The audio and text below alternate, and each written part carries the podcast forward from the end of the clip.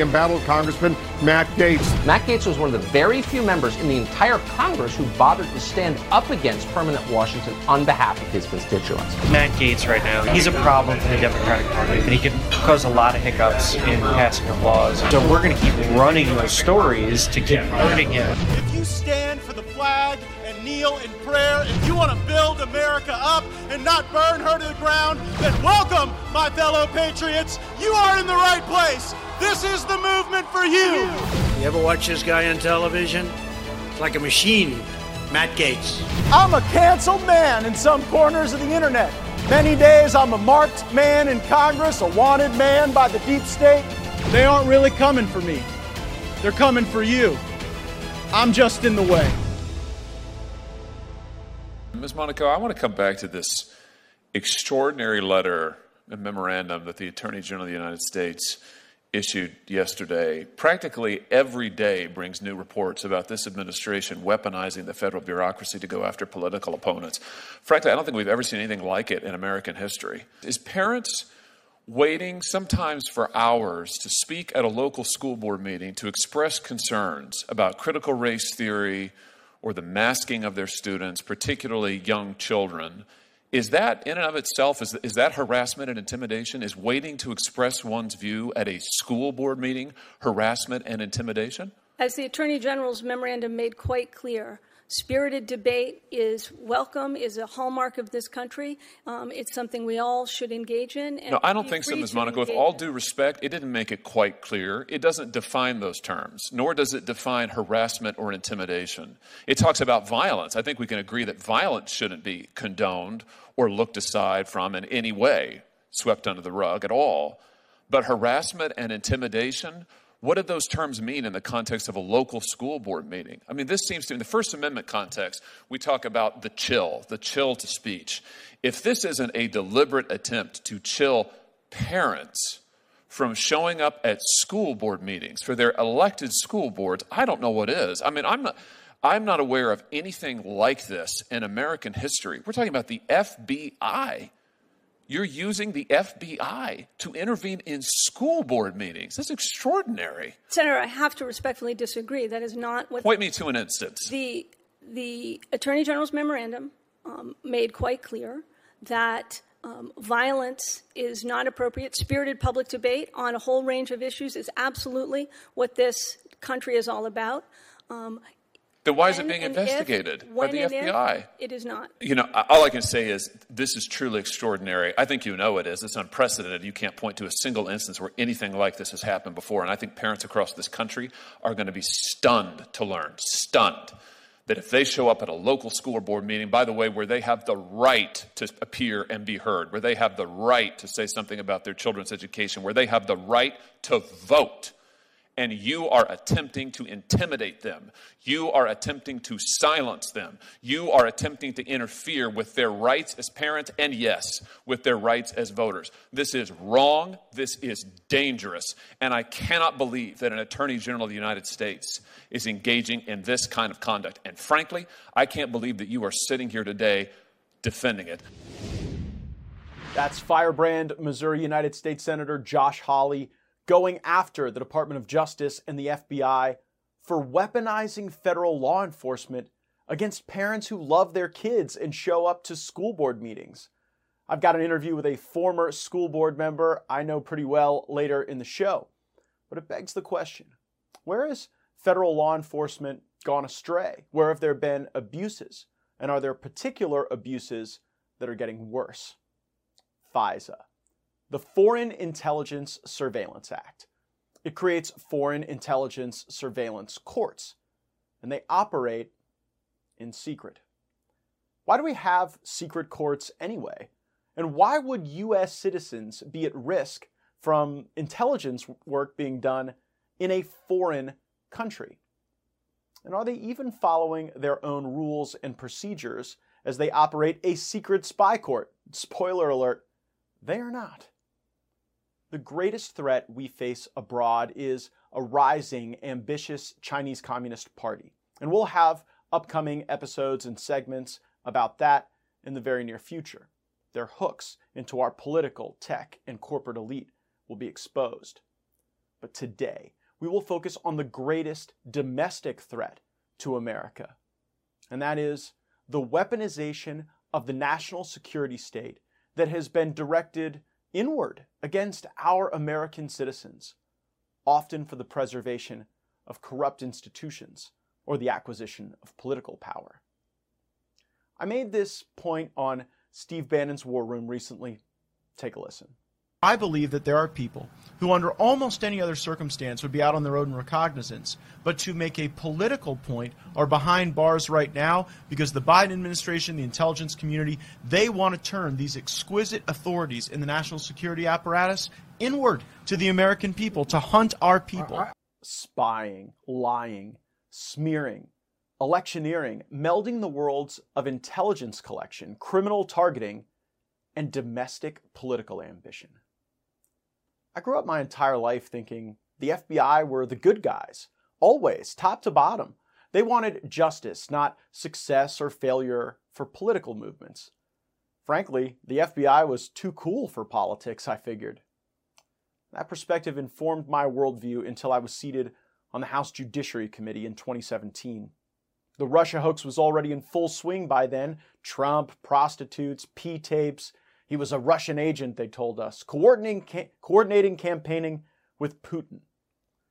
I saw clearly what was happening at a politicized FBI during this December 2017 interview with Fox News' Ed Henry. The problem is in the swamp of Washington, D.C., the biggest alligator is a politicized FBI and Department of Justice. And that's why we're fighting hard to make sure that we've got a fair and equal opportunity for all sides to be heard and that you don't have this pro Hillary Clinton bias, anti Donald Trump bias continue to infect our institutions and our systems so, that all Americans should be able I to hear rely you on. defend- I eat fewer carbs now.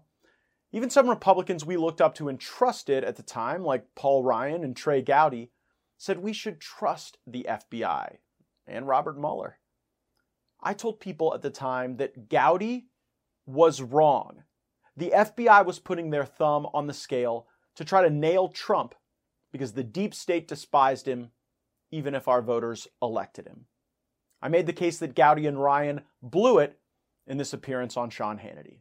I'm glad you went through Trey Gowdy's exquisite questions in 2017 to these corrupt officials. I guess my question, Sean, would be why was it then in May, late May of 2018 that Trey Gowdy went on Martha MacCallum's show and said that the FBI did exactly what all of our fellow Americans would have wanted them to do and that uh, it had nothing to do with Donald Trump? Both of those things have now been proven to be not true, and it seems that Gowdy's brilliant lawyering back in 2017 that we're only able to see now proves those two statements untrue. The number one question I get asked from Americans is why no one has gone to jail and been held accountable. Unfortunately, when Nunes and Meadows and Jordan and I wanted subpoena power, it was Paul Ryan and Trey Gowdy that wouldn't give us that subpoena power. Democrats sent out hundreds of subpoenas when we had control and could have run this to ground in 2017. Mistake. We didn't send out a single subpoena, not one, and that's a failure of our Republican leadership. Jim Jordan, Ron DeSantis, Mark Meadows, Devin Nunes, we were all not deterred. We continued to push for investigations. Then we got a bombshell report from the Inspector General. In secret courts, our own government officials were doctoring evidence, lying on certifications, not supporting factual claims with required evidence, and violating the very procedures intended to preserve our delicate liberties. Paul Ryan and Trey Gowdy were wrong. We should have been attacking the credibility of these corrupt investigations into Trump from the start. We should not have indulged them even for one moment. But here is Gowdy in May of 2018 when we were in power. We could have actually done something. But Gowdy was just simping for the FBI. I, I, am I am even more convinced that the FBI did exactly what my fellow citizens would want them to do when they got the information they got, and that it has nothing to do with Donald Trump. After Gowdy made these statements, House Judiciary held a joint hearing with the Oversight and Government Reform and Accountability Committees, which Gowdy actually chairs OGR. And this happened. Uh, there is no member of Congress who holds the department and the Bureau in higher esteem than I do. Um, there are others who hold you in high esteem, but I would take uh, second place to no one. And I have defended the department and the Bureau when, frankly, it was pretty damn lonely to do so. Uh, when my Democrat friends were asking that Jim Comey be prosecuted for a Hatch Act violation about this time last year, they now want him canonized, but this time last year they wanted him prosecuted for a Hatch Act violation. When your predecessor sat right where you're sitting and was embroiled in a fight with this little tiny startup company called Apple, I was on the side of the Bureau. When there are calls for special counsel, even today, I reject them because I trust the women and men of the Department of Justice and the Bureau, the professionals that we hired to do their job. Gowdy was spectacularly wrong about the FBI in the Russia investigation. To his credit, he admitted as much to Tucker Carlson after he left office and became a Fox News personality. That was I made a lot of mistakes in life, relying on briefings and not insisting on the document. Yes, my mistake was relying on the word of the FBI and the DOJ and not insisting on the documents. Right. It turns out Fox News Gowdy had the perspective that oversight chairman Trey Gowdy lacked. A lot of good that does us now. Pundits like Trey Gowdy should get credit for admitting when they make a bad read. But we must learn and improve. Jim Jordan put it best if they can do it to the President of the United States, just imagine. And most importantly, this bill is an improvement over what currently exists, over the status quo. The legislation begins to address the problems that we saw with the FBI's illegal surveillance of Trump campaign associate Carter Page. On December 9th, 2019, the nonpartisan Justice Department Inspector General released a 400 page report detailing the FBI's misconduct and the failures in its warrantless surveillance of Mr. Page. Congressman Meadows and I urged our Democrat chairman to hold hearings on this report, but they were not interested. Still, I hope all of my colleagues had a chance to read the Inspector General's report because it should concern every single American. Remember, if our law enforcement agencies can do this to a president, Imagine what they can do to you and I. They did it to President Trump. We caught them red handed, so we demanded a broader review. Now we have those results, and they are truly terrifying. The failures that fueled the corruption of the Trump Russia hoax are still happening today. Secret courts are operating in the United States, giving the FBI incredible powers to spy on U.S. citizens. Here's the critical background. In 1978, the 95th Congress enacted the Foreign Intelligence Surveillance Act, and that they were able to get done with overwhelming support from a majority of the United States Senate, including then Senator Joe Biden. Now, this provided a statutory framework for government agencies to obtain authorization for gathering foreign intelligence. And they did so through electronic surveillance, physical searches, pen registers, trap and trace devices, and the production of certain business records. The innocent intention of FISA was to create a check on the executive branch's authority to surveil anyone it deems a threat. FISA established the Independent Foreign Intelligence Surveillance Court, and they claim that the FISC was supposed to protect liberty over this notion of an aggressive, nosy executive branch. In America, when law enforcement conducts a search, the Fourth Amendment requires that the search warrant is approved by a neutral magistrate, typically a federal judge. When the NSA and FBI want to eavesdrop on you, they obtain a secret warrant. FISC, an entirely separate court of 11 judges, reviews FISA surveillance orders outside of the public eye. The FISA orders are kept secret, and the court's opinions and transcripts of the proceedings are automatically classified. I can hear George Washington gasping from the grave. Today's data shows that the FISC is little more than a rubber stamp. They approve over 75% of the warrants without any modification. And 99% of all requested warrants approved. The FISC has morphed from a neutral arbiter separate from the executive branch into a partisan court, which directly threatens your civil liberties. They aren't partisan for Republicans or Democrats as much as they are partisan toward the government and against the rest of us. But the left has been pacified. The days of Occupy Wall Street and anti establishment are over in favor of allegiance to the state and big woke corporations. All the powers that be had to do was cloak their regime in rainbow flags and BLM shirts, and the emotionally vulnerable and manipulatable left bent the knee. The left no longer serves as any type of threat to the regime, but the right is more objective, more aware, and less easily fooled. Excluding Paul Ryan and Trey Gowdy, of course. That means the only people fighting this corruption, it's you and me, America First conservatives. It's why we feel the deep state is typically targeting us, because they are. In the early 2000s, as a direct response to 9 11, we had the Bush administration enacting the Patriot Act, which presided over enhanced investigative tools, justified by the notion of preventing future terrorist attacks. You wonder why they want to call everyone associated with January 6 a terrorist? It's because they want to use these tools. Even though some people pose no threat to the regime or the government, it's a basis to target a political movement. Now, Section 215 of the Patriot Act augmented FISA's ability to access business records, and that's what sparked the metadata collection debate of the 2000s. Remember the former Director of National Intelligence, James Clapper, testifying before Congress that there wasn't bulk collection of data? Turns out there was bulk collection of data.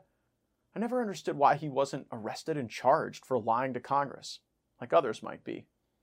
Now, after the extreme criminal abuses of the FISA process during the Russia hoax, the Inspector General at the Department of Justice decided to audit a few cases at random. Take a look under the hood, peel back the layers of the onion, Choose your metaphor. They were taking a closer look. In the words of the Inspector General, quote, physical search and or electric surveillance pursuant to FISA is one of the DOJ's most intrusive investigative authorities.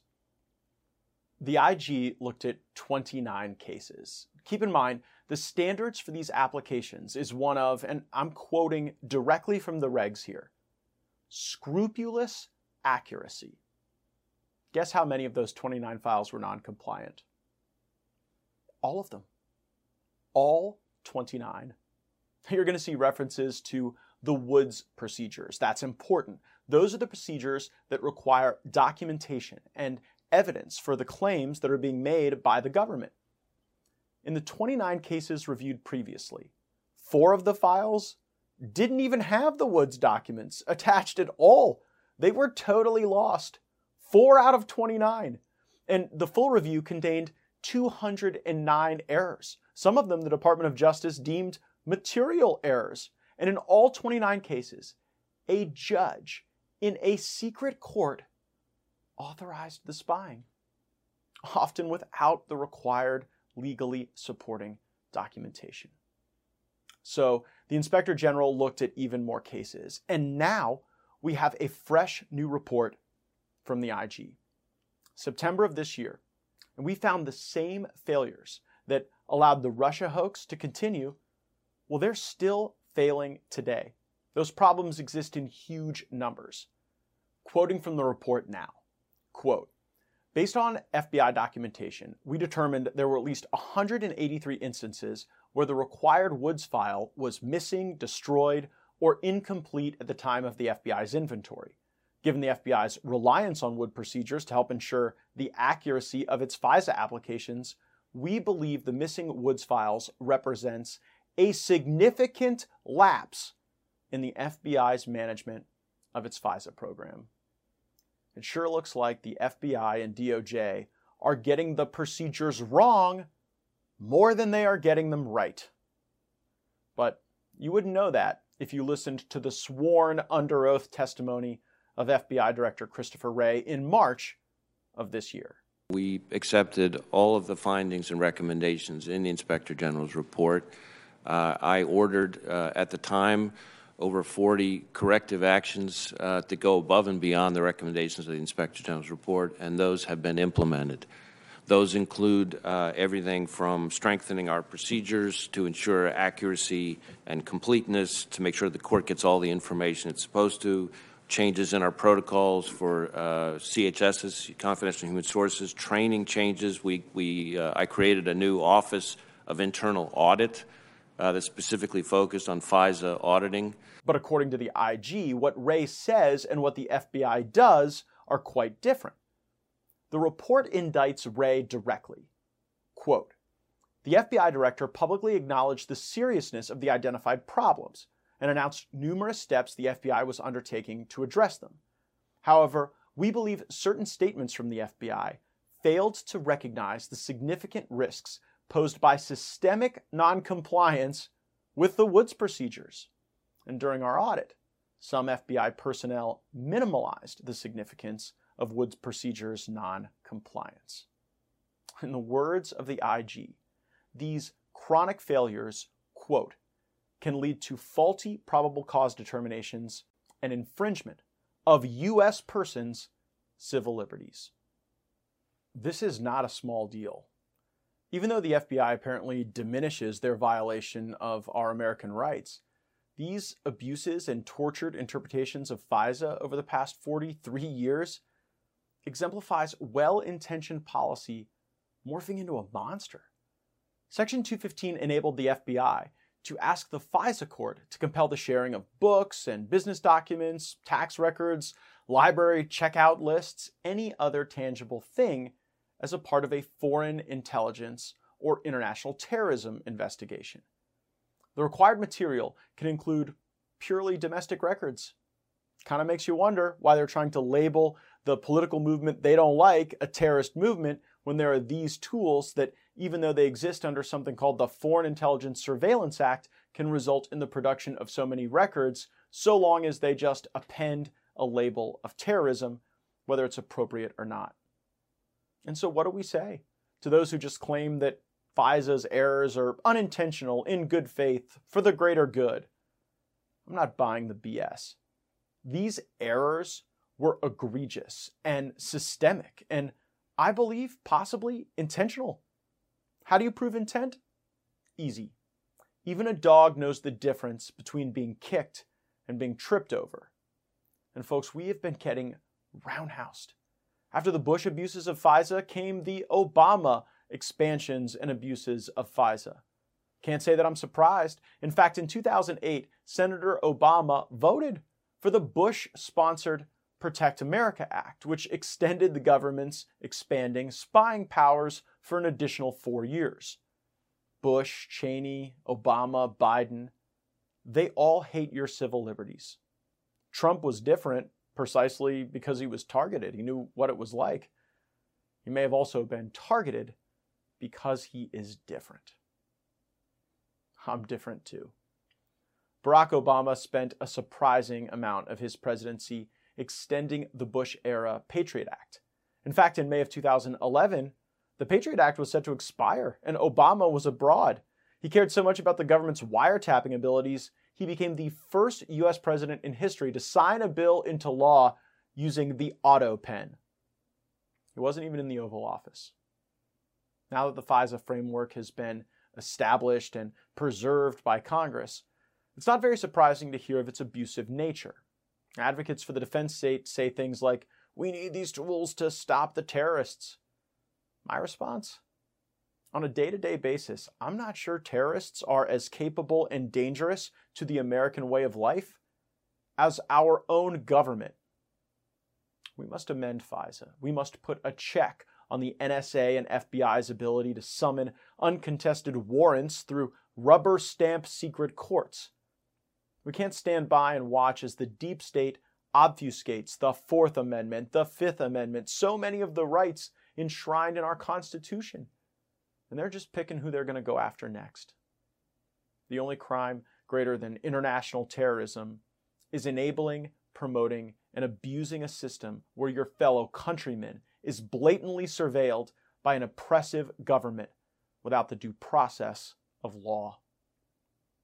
Currently, the system is in direct contrast to the principles that the United States of America was founded on. Period. Don't get me wrong, FISA can still be used for its original purpose to fight terrorism, to detect threats before they occur. That said, metadata collection is misaligned, and the current process that enables political witch hunts and law enforcement should be reformed. So let's look at a few of the ideas for reform. In 2019, Mark Meadows introduced H.R. 4046, the FISA Reform Act. That would have required periodic reports to Congress about FISA surveillance to include the identity of any individual who is targeted and associated with a presidential candidate of a major party. The Democrat Congress did nothing with this. In that same Congress, Representative Justin Amash introduced the FISA Oversight Correction Act, which would have authorized a court to disclose to a person information related to evidence collected about that person using certain foreign intelligence surveillance powers, if that disclosure would likely promote a more accurate determination of the legality of the surveillance. Tulsi Gabbard, another firebrand, she introduced the Protect Our Civil Liberties Act. Now, that bill would have repealed the Patriot Act and certain FISA provisions.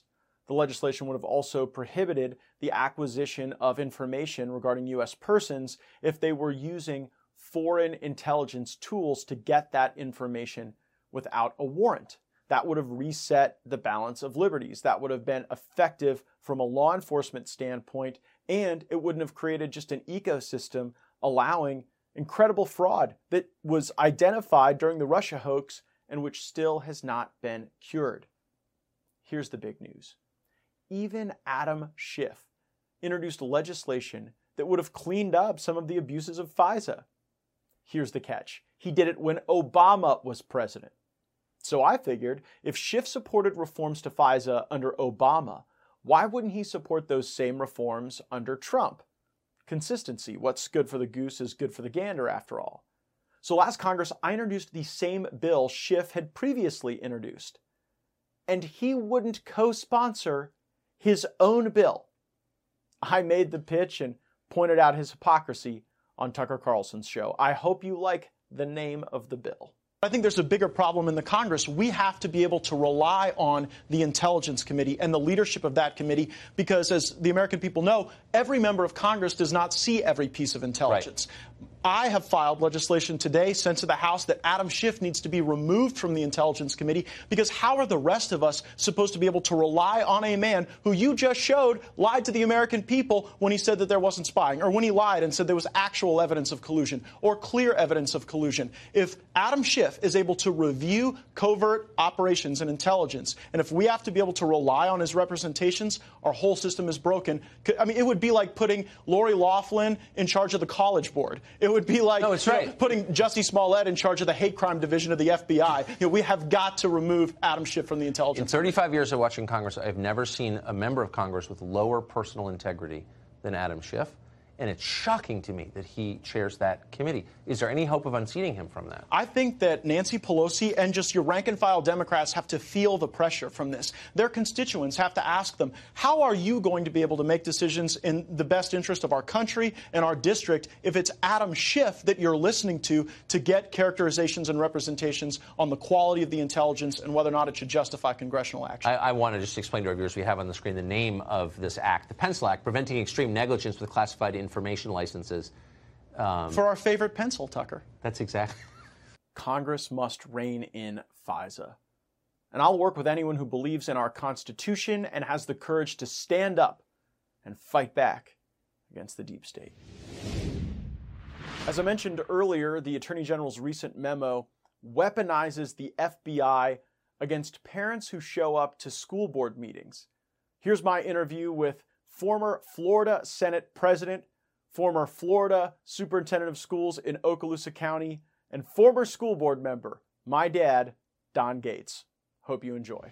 Grabbing coffee here with my dad in our hometown in Niceville, Florida. And as I mentioned, my dad was an educational leader in this community for about 12 years, six years on the school board, six years as school superintendent. And I want to get your reaction to the melding of a school board mission and the FBI mission in just a moment. But Dad, I got to tell you, something special is going on this year with people's interest in the school board. I mean, usually when I travel the country, I meet people who are running for Congress or Senate or governor, but overwhelmingly, the people I meet who are interested in politics now view the school board as the front line of the culture war.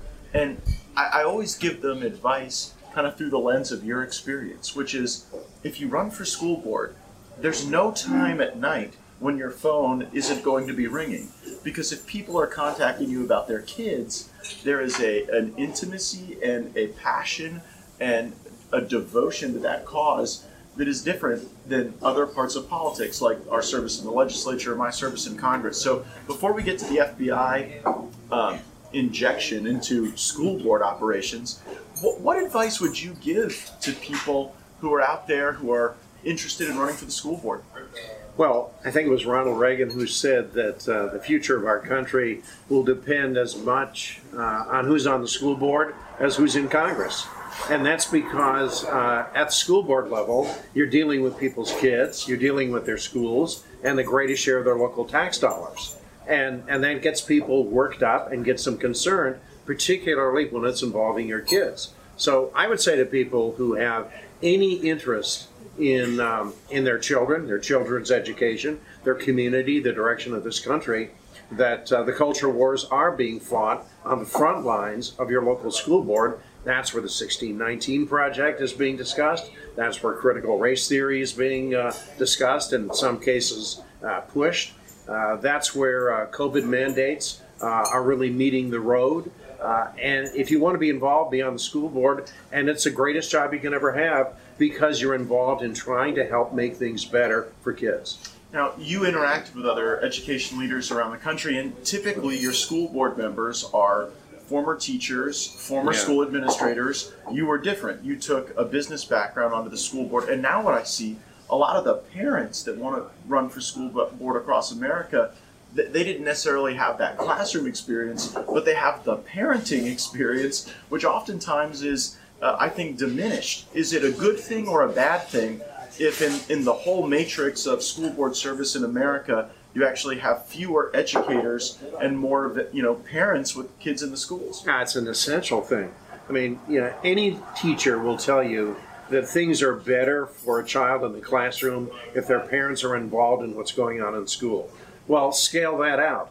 Anything is better in a school district or in a community when parents are involved in what's going on in schools. And, and therefore, it's the right thing to do for activist parents, parents who care, parents who were concerned. I got on the school board and ran for the school board, as you might remember, because I was an angry parent.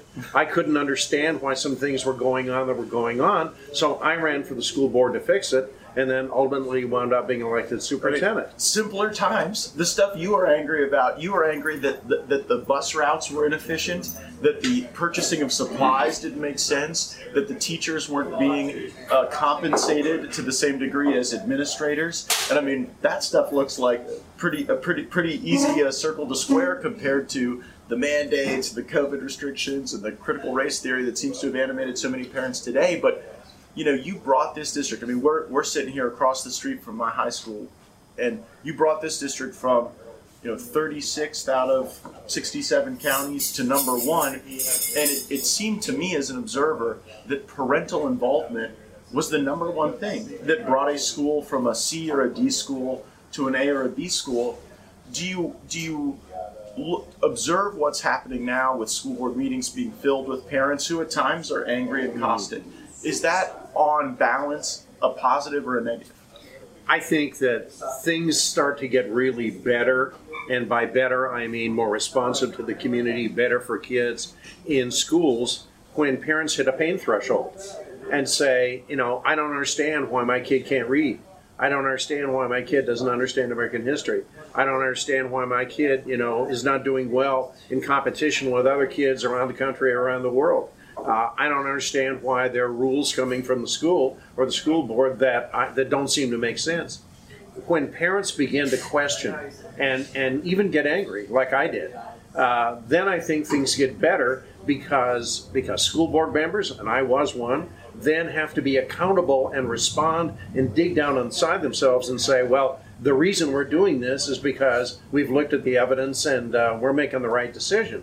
But you, know, you don't get that kind of interaction until you get people, citizens, saying, Why are you doing this? We disagree. We've done our own research. And that means better schools and better communities. Uh, and we see more and more parents who are in medicine, in science, uh, who uh, I think are unwilling to just, you know, accept uh, what is put before them in the absence of analysis and rigor and the scientific method and a review of data. And as a consequence of that, we've seen this really um, chilling reaction from federal law enforcement. What was your reaction when you saw that the Attorney General had directed the head of the FBI to start analyzing the conduct of angry parents at school board meetings? Well, I have to tell you that, you know, you can certainly find some humor in that, but at the same time, it was, uh, it was reminiscent of some really bad things that have happened in, in history when uh, people from the federal government start showing up, folding their hands, standing in the back of public meetings, and keeping track of who is saying what, or going back over the list of people who showed up at a meeting and who said what. You know, it, parents have to be really concerned to take time away from their jobs, from what goes on at home, from you know making dinner and everything else to go to a school board meeting anyway. And sometimes parents are afraid of retaliation on their kids if they go to a school board meeting.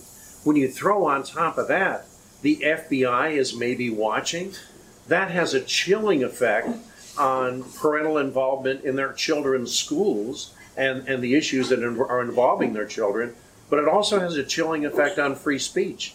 You can't have people from the government standing in the back of a public meeting with their arms folded, keeping track of who's saying what. That that's the kind of thing that, that our fathers and our grandfathers and our grandmothers and grandfathers fought against in two world wars. The National School Board Association requested this action. Did you have a, a, a perspective on that group when, when you were a school board member? Yeah, I refused to belong. I absolutely refused to belong. I uh, refuse to pay dues, and I refused to have dues paid on my behalf. I mean, again, you know, I think it's good that we have people who have been in education, who want to serve on a school board, who want to continue to help. But if you have people who are basically a apparatchiks of the union, and they just continue to want to keep things the way they are, um, that's creates a culture in a school board, and it creates a culture in school board associations. And, and I'm afraid that too many state and national school board associations are populated by people who don't want to make change, who don't want things to be better, who want things to be the same, and they want less time with kids and they want more money. I don't know that you know parents are going to be arrested as domestic terrorists by the FBI for showing up and, and sharing their thoughts. I certainly hope that's not the case, but I do have concern about the chilling effect you mentioned. If the intent of this action was to discourage participation, based on your experience being on the front lines of a lot of these battles, do you think it'll work? Because, because I almost think it could backfire. I think as parents um, are are really you know backed down by the federal government, uh, they will become even more strident and even more active. So it you know it, it remains to be seen in the weeks and months ahead. Are the school board meetings going to go back to a dynamic with the tumbleweed rolling through, or are these parents going to going to keep showing up? And I, ju- I just don't think that the FBI wants to pick a fight with tiger moms and, t- and tiger dads who love their kids. Uh, you know, if the intent here is to chill participation, uh, do you think it'll work? Well, I think that at the school board level and many other levels, um, fierce debate, even angry debate uh, at public meetings is kind of the steam release valve in, in a democracy. And if you tell people directly or implicitly that they shouldn't show up, they can't show up, they have to be careful what they say, they have to be careful who they sit next to, they have to be careful what kind of sign they bring to the meeting. If you keep saying that, that's not going to stop Americans from being angry or being concerned or wanting to change things. What it does is it promotes some other way that there can be an explosion, God forbid, of, uh, of people's concerns. So that's why our forefathers said, you know, we're going to have free speech. We're going to have the public square be a place where even crazy people can shake their fists at each other and make speeches about things that don't matter. Because that's the safety valve in a democracy. And I've been on both sides of the school board table. I've been the angry parent shaking his fist at the school board, and I've been a school board member who've had people shake their fists at me. And I can tell you, that's what democracy looks like. That is what democracy looks like. And when you take away the town meeting when you take away the dynamic of people caring about things enough to show up and speak fiercely, even angrily at each other, uh, but then maybe afterwards go out and have a beer together, then if you take that away, then you've really chilled democracy. In Florida, we actually passed a law. You voted for it. You were one of the big supporters of it, Yeah. called the Right to Speak Law. Because we had some school boards and some others in Florida who were saying, well, you don't need to speak, or we're only going to have one minute to speak, or you can speak at the end of the meeting, but not before we vote on this. So now, before every single policy decision or appropriation decision is made at a public meeting in Florida, whether it's the mosquito control board or the school board or any place else, if people want to speak, they have a right to stand up and speak their truth to the power that's in front of them. If we do that in Florida, we ought to do that in America. Yeah, Florida man does not abide uh, being shut down from the opportunity to speak, and in a way, that is democracy's karaoke. Everybody Yeah. gets to kind of get up and sing their own song, and sometimes they're off tune or off pitch, and sometimes it's uh, it's it's the kind of magical lyric that can bring people together or can lead to better solutions. Uh, I don't think our schools are going to be better if we drive parents out of them. Uh, I don't believe that education is best as a government run monopoly, but with so many regular folks, we do need public schools to help people move up in the world. I mean, that's how mom became so successful. Sure. The great public schools here in our community. And I just have all the best well wishes to the great patriots around our country who love America and their families and their kids enough to step up and make their voices known to school board members, to run for school board. And my friend Jim Jordan often says that this is actually the bench we're building to take the country back and to take power back in 2024. That these moms and dads who are winning school board races now are going to be leaders in their community and they're going to be future leaders for the country. And I sure hope that's the case. So thanks for joining me on the podcast, Dad. Good to see you, man. Congratulations on a great podcast. Thanks. Thanks so much for tuning in to Firebrand. Make sure you're subscribed and leave us that five star rating or review. It gives us a chance to get our content to more great patriots. Tune in next Thursday for more Firebrand.